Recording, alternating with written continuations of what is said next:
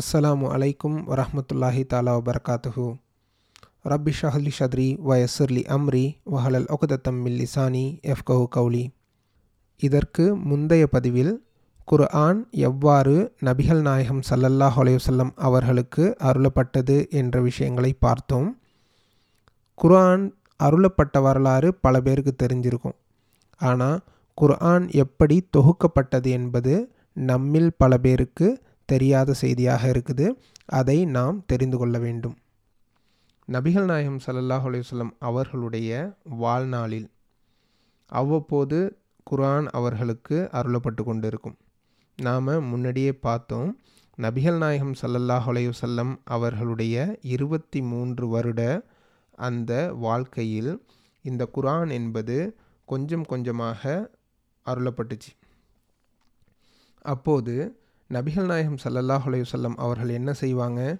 எப்போதெல்லாம் இந்த குரான் அவர்களுக்கு அருளப்படுகிறதோ அதை திரும்ப திரும்ப ஓதி தங்களுடைய மனதில் மனனம் செய்து கொள்வதற்காக வேண்டி முயற்சி செய்வார்கள். இதை பார்த்து அல்லாஹ் என்ன சொல்கிறான்? குரானிலே லா துஹர்ரிக் பிஹி லிசானக லி தஹ் ஜல பிஹி. முகமதே இந்த குரானை மனனம் செய்வதற்காக அவசரப்பட்டு உங்கள் நாவை அசைக்க வேண்டாம்.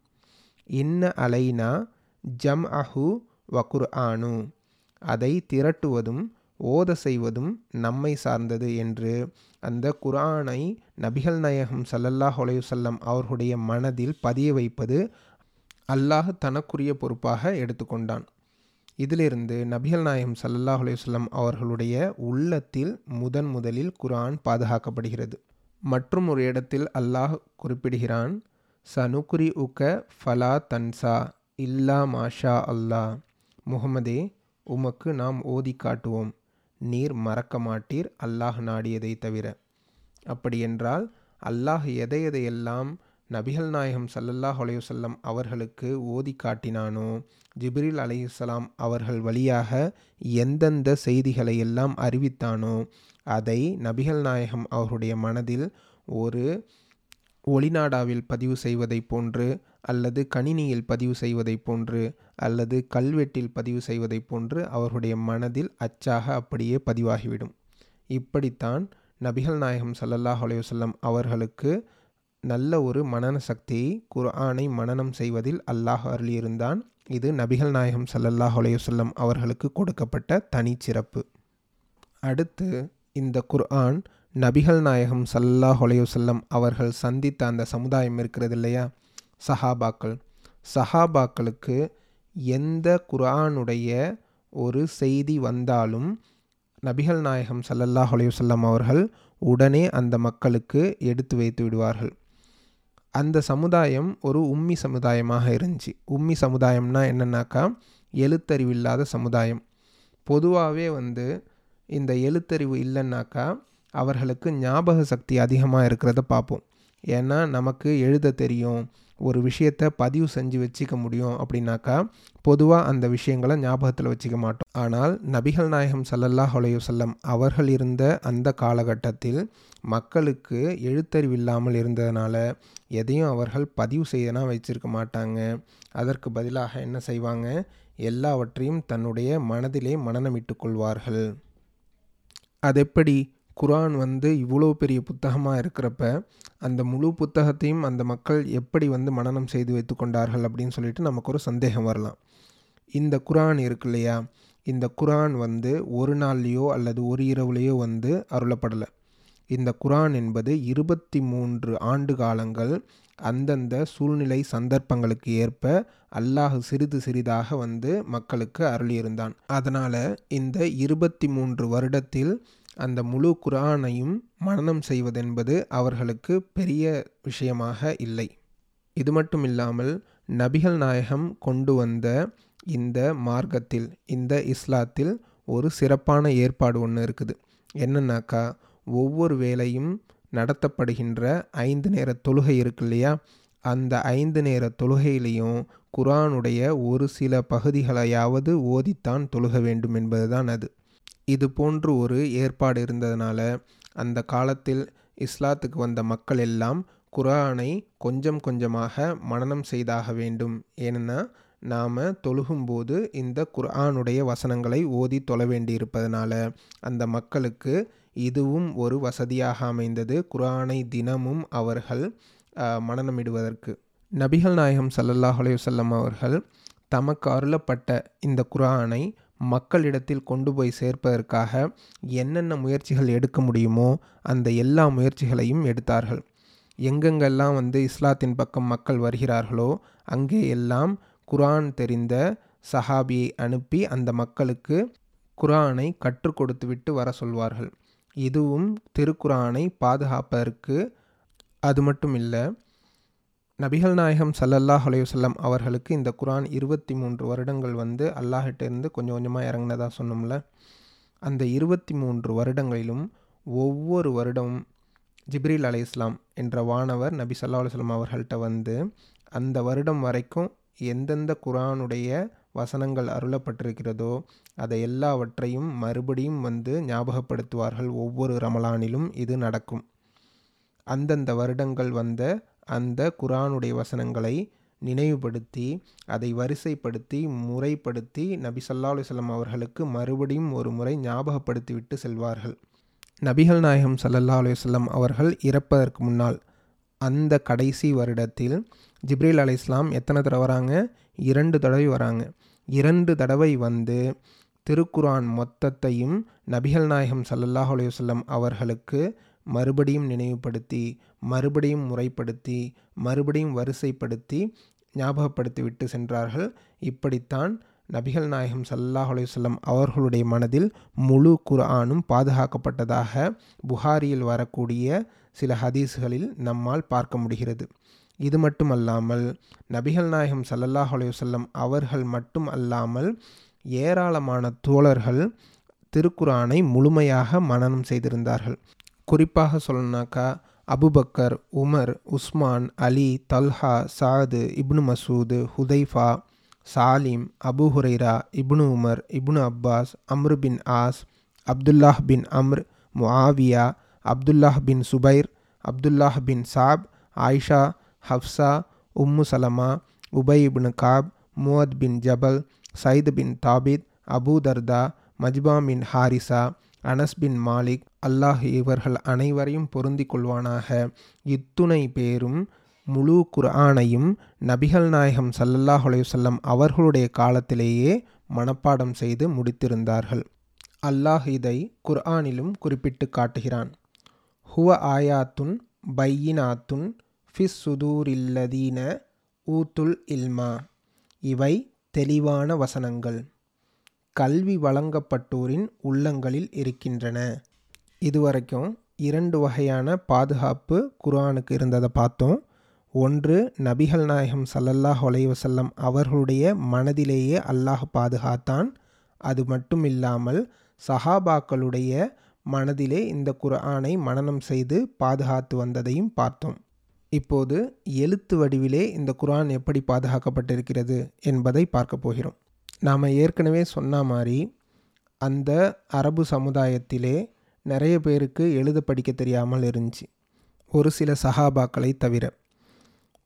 நபி சல்லாஹ் வளைவு செல்லம் அவர்கள் ஒரு சில சஹாபாக்களை தங்களுடைய எழுத்தர்களாக ஏற்பாடு செஞ்சுருந்தாங்க. அந்த எழுத்தர்கள் என்ன பண்ணுவாங்க? எப்போதெல்லாம் குரான் அருளப்படுகிறதோ அதை மனநமிட்டு கொள்வது மட்டும் இல்லாமல் அதை எழுதியும் வைத்து கொள்வார்கள்.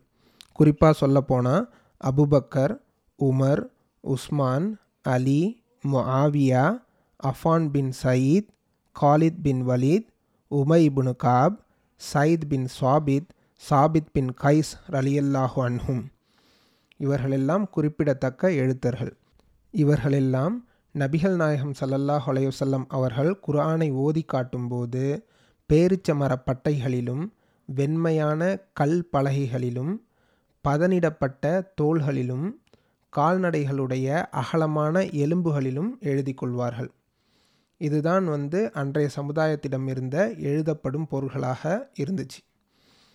இவ்வாறு எழுதப்பட்ட அந்த குரானுடைய வசனங்கள் நபிகள் நாயகம் சல்லல்லாஹ் செல்லம் அவர்களுடைய வீட்டில் வைக்கப்பட்டிருந்துச்சு. இது மட்டும் இல்லாமல் யாரெல்லாம் குரானை மனனம் செய்து வச்சிருக்காங்களோ அவர்களுக்கு எழுதக்கூடிய அறிவு இருந்துச்சுனாக்கா அவர்களும் தனிப்பட்ட முறையில் தங்களுக்கான குரான் பிரதிகளை உருவாக்கி வச்சுருந்தாங்க. இந்த வகையிலெல்லாம் குர்ஆன் எழுத்து வடிவில் பாதுகாக்கப்பட்டு கொண்டிருந்தது.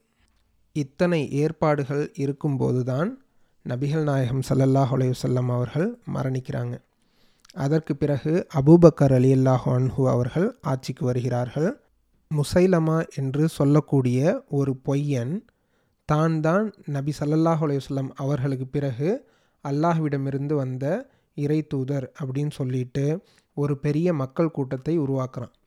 அபுபக்கர் அலி அல்லாஹன்ஹு அவர்களுடைய ஆட்சி காலத்தில் இவனுக்கும் முஸ்லீம்களுக்கும் இடையே மிகப்பெரிய போர் நடக்குது.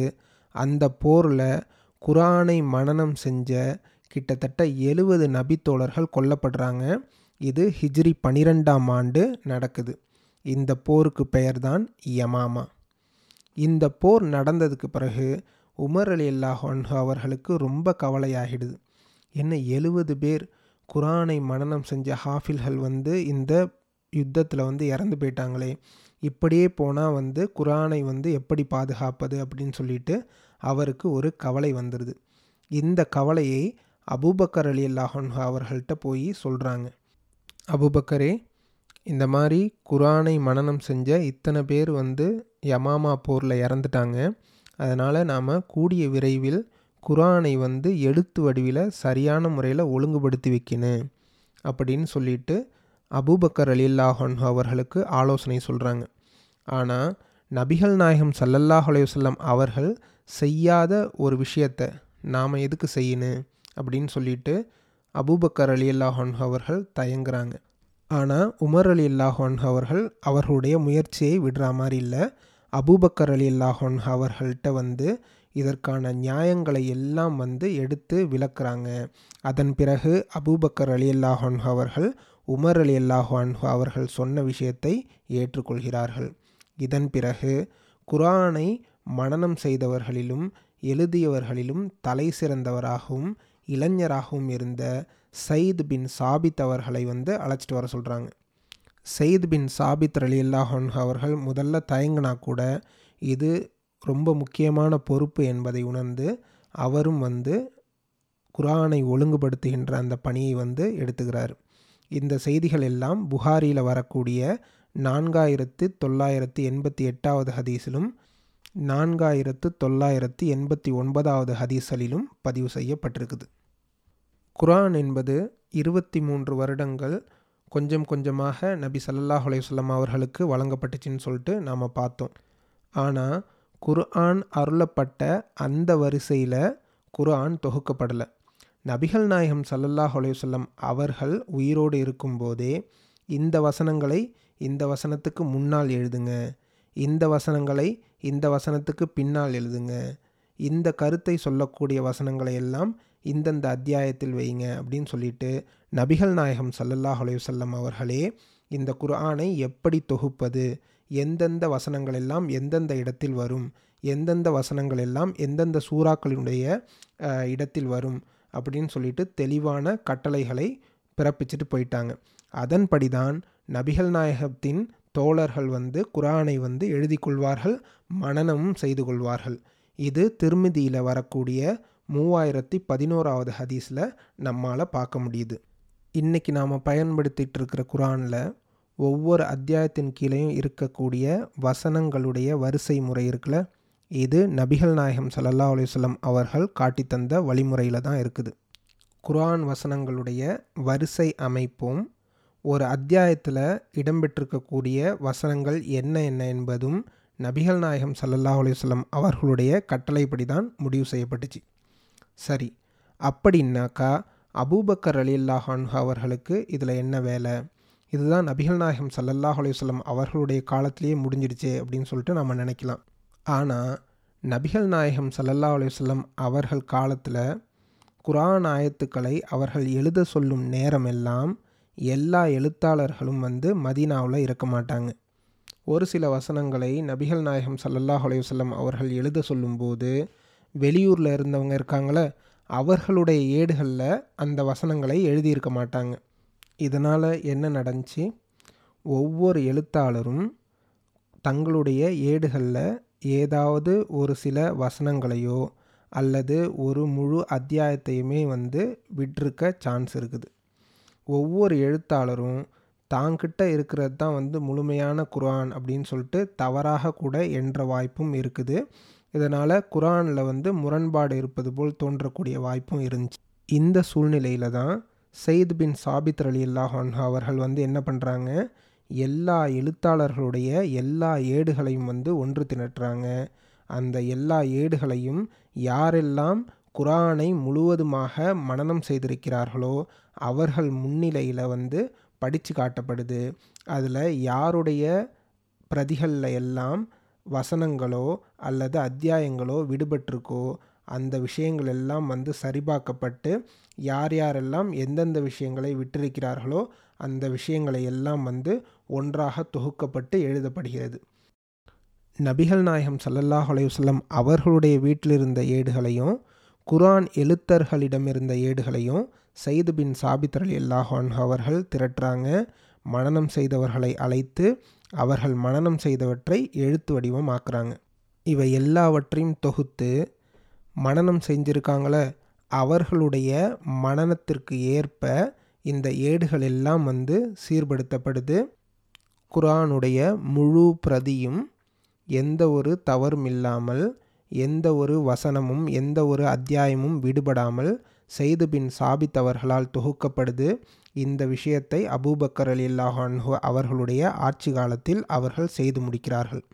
இப்படி தொகுக்கப்பட்ட அந்த குர்ஆன் பிரதியை அபூபக்கர் அலி அல்லாஹான்ஹு அவர்கள் ஆட்சி காலத்தில் அவர்கள் பாதுகாக்கிறார்கள். அவர்கள் இறந்த பிறகு உமர் அலி அல்லாஹான்ஹு அவர்களுடைய ஆட்சி காலத்தில் அவர்கள் பாதுகாக்கிறார்கள். உமர் அலி அல்லாஹான்ஹு அவர்கள் இறக்கும்போது அதை அவர்களுடைய மகளும் நபிகள் நாயகம் சல்லல்லாஹ் அலையுசல்லம் அவர்களுடைய மனைவியுமான ஹப்சார் அலி அல்லாஹான்ஹா அவர்களிடத்தில் பாதுகாப்பதற்காக கொடுக்கப்படுகிறது. உஸ்மான் அலி அல்லாஹான்ஹு அவர்களுடைய ஆட்சி வரை ஹப்சார் அலி அல்லாஹான்ஹா அவர்களிடத்தில்தான் இந்த குரானுடைய மூலப்பிரதி இருக்கிறது. உஸ்மான் அலி அல்லாஹான்ஹு அவர்கள் ஆட்சிக்கு வந்தபோது அவர்கள் இந்த பிரதியை என்ன செய்தார்கள்? குர்ஆன் எவ்வாறு உலகமெங்கும் பரவியது? இது சம்பந்தமான மேலதிக செய்திகளை இன்ஷா அல்லா வரக்கூடிய அடுத்த பதிவில் நாம் விரிவாக பார்ப்போம். வாஹ தாவானா அல்ஹம்துலில்லாஹி ரபில் ஆலமீன்.